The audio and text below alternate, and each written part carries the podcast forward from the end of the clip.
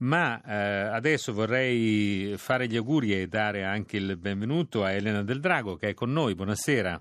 Buonasera, buonasera a tutti, buon anno. Ecco, buon anno Elena e naturalmente siamo qua per parlare di Giusetta Fioroni che eh, sarà la nostra artista dell'anno. Esatto, sarà la nostra artista dell'anno, però prima di parlare di Giusetta Fioroni vorrei chiederti qualche cosa, un ricordo di ehm, Lea Mattarella la giornalista sì. collaboratrice di Repubblica, ma eh, critica d'arte, eh, appassionata insomma d'arte che ha, eh, ci ha lasciato eh, oggi all'età di 54 anni una, diciamo, una mancanza sì. sicuramente perché è stata, eh, è stata, molto vicina tra l'altro anche a noi di Radio 3, è stata più volte ospite sì. delle nostre trasmissioni e in particolare vorrei ricordare che per Museo Nazionale aveva raccontato un'opera di Mario Sironi, Il Tram.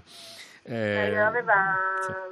degli interessi straordinariamente vasti nel, eh, nell'arte del Novecento, però con sguardo in particolare sull'arte al femminile, ecco, guardava molto alle figure eh, di artiste magari dimenticate all'ombra eh, di mariti più famosi, più celebri, più importanti e alcune davvero sono state riscoperte eh, da Lea Mattarella che è stata davvero capace di raccontare l'arte, di raccontarla con semplicità, sia nel lavoro di giornalista, prima per la stampa, poi per Repubblica, ma anche appunto nei molti interventi a eh, Radio 3, ma poi anche come docente all'Accademia di Belle Arti in varie città italiane, Napoli, Macerata, poi infine eh, a Roma. Ed era, devo dire, anche una figura solare, positiva, sempre sorridente, e, insomma, ci mancherà, mancherà a tutti noi molto la